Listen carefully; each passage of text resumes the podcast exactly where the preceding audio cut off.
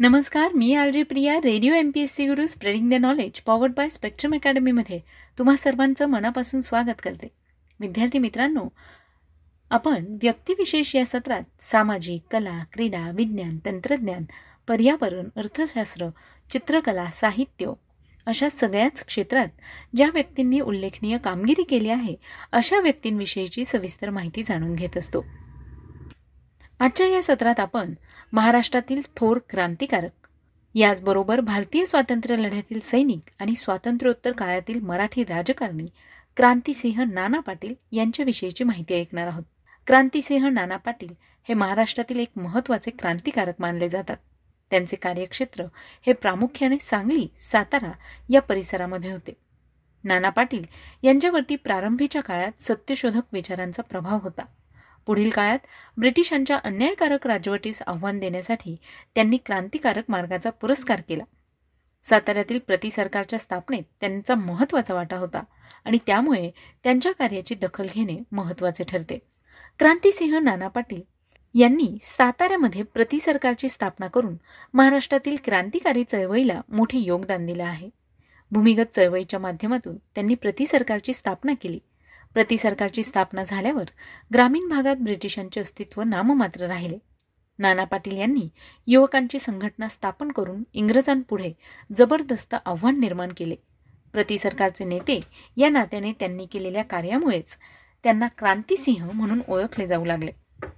महाराष्ट्रातील क्रांतिकारी चळवळीच्या भूमिगत कार्यकर्त्यांमध्ये नाना पाटलांचे योगदान महत्त्वपूर्ण ठरले. या काळामध्ये महाराष्ट्रातील सातारा सांगली या परिसरात नाना पाटलांची ब्रिटिशांवर एक मोठी दहशत निर्माण झाली होती. प्रतिसरकार अथवा पत्री सरकार म्हणून या काळात ते ओळखले गेले. मंत्रप्राप्तीनंतर नाना पाटील यांनी सातारा सांगली या परिसरांमध्ये आपले सामाजिक कार्य पुढे चालू ठेवले आणि त्यानंतर त्यांना मोठी लोकप्रियता देखील मिळाली.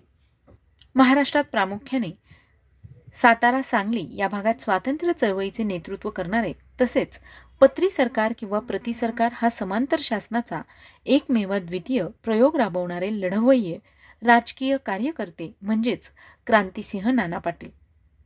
नाना पाटील यांचा जन्म सांगली जिल्ह्यातील वाळवा तालुक्यातील येडे मच्छिंद्र या गावी तीन ऑगस्ट एकोणीसशे साली झाला. लहानपणापासूनच नानांना दणकट शरीराचे वरदान लाभले होते. म्हणूनच पुढील काळात देखील त्यांच्या भारदस्त व्यक्तिमत्वामुळेच लोक त्यांच्याकडे आकर्षित होऊ लागले. शिक्षण पूर्ण झाल्यानंतर नानांनी काही काळ तलाठी म्हणून नोकरी केली. पण समाजकारण व राजकारणाची ओढ असलेले नाना लवकरच नोकरीतून बाहेर पडले. एकोणीसशे तीसच्या सविनय कायदेभंग चळवळीपासूनच त्यांचा स्वातंत्र्य लढ्यात सहभाग होता. स्वातंत्र्य लढा आणि बहुजन समाजाचा विकास या दोनही मार्गांनी त्यांचे कार्य चालू होते.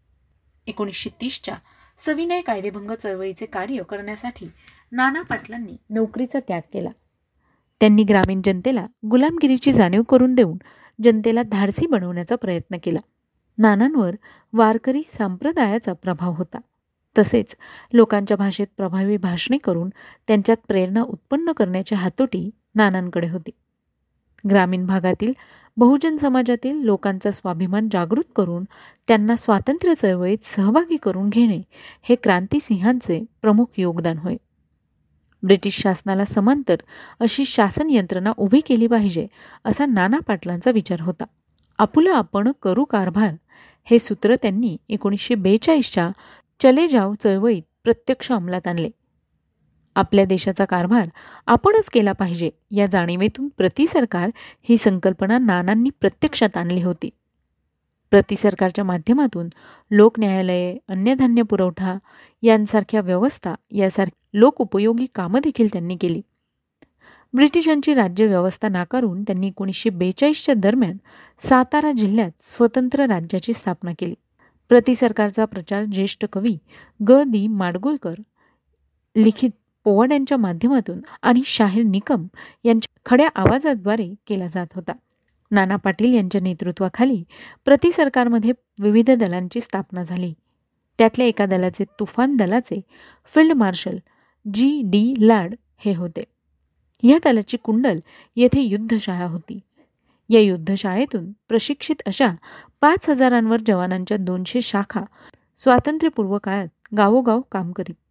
तलवारी जांबिया या परंपरागत हत्यारांबरोबरच पिस्तूल बॉम्बगोळे फेकण्याचं प्रशिक्षण या जवानांना होते. प्रति सरकारने गावटग्यांवर बसवलेल्या दहशतीमुळे या सरकारची पत्री सरकार अशी ओळख तयार झाली. या प्रतिसरकारच्या माध्यमातून बाजार व्यवस्था अन्नधान्य पुरवठा भांडण तंटे सोडवण्यासाठी लोकन्यायालयांची स्थापना दरोडेखोरांना पिळवणूक करणाऱ्या सावकारांना पाटलांना कडक शिक्षा अशी अनेक समाज उपयोगी कामे करण्यात येत होती. या सरकारांतर्गत नाना पाटील यांनी तुफान सेना या नावाने सैन्य दलाची स्थापना केली होती. ब्रिटिशांच्या रेल्वे पोस्ट आदी सेवांवर हल्ला करून त्यांना नामोहरम करण्याचं तंत्रही नाना पाटील यांनी यशस्वीरित्या राबवलं. एकोणीसशे त्रेचाळीस ते एकोणीसशे शेहेचाळीस या कालावधीत सातारा व सांगली जिल्ह्यातील सुमारे दीड हजार गावात प्रतिसरकार कार्यरत होते. या संकल्पनेचा प्रयोग पुढे देशातही अनेक ठिकाणी करण्यात आला. नाना पाटलांच्या प्रतिसरकारला लोक पत्री सरकार म्हणत आणि नाना पाटील ब्रिटिश अधिकाऱ्यांच्या तळपायाला पत्रा ठोकीत अशा अफवा असे. एकोणीसशे वीस ते एकोणीसशे बेचाळीस या काळात नाना आठ ते दहा वेळा तुरुंगात गेले. एकोणीसशे बेचाळीस ते शेहेचाळीस या काळात ते भूमिगतच होते. ब्रिटिशांनी त्यांना पकडण्यासाठी बक्षीस लावले. जंगजंग पछाडले. पण क्रांतिसिंह ब्रिटिशांना सापडले नाहीत. ते भूमिगत असताना ब्रिटिशांनी त्यांच्या घरावर जप्ती आणली. त्यांची जमीनही सरकार जमा केली.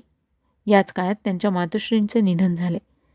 क्रांतिसिंहांनी आपला जीव धोक्यात घालून धावपळीत मातोश्रींवर अंत्यसंस्कार केले.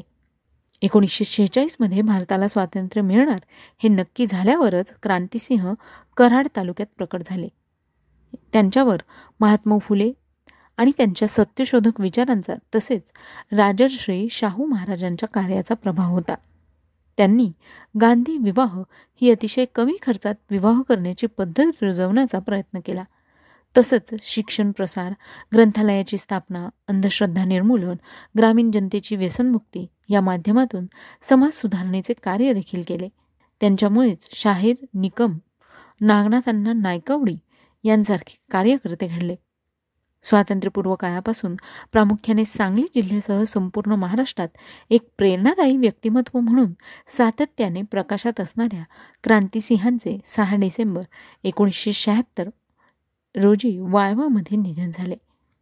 मला वाळव्यामध्येच दहन करण्यात यावे अशी नाना पाटील यांची शेवटची इच्छा होती आणि त्यानुसारच त्यांना वाळव्यामध्ये दहन करण्यात आले.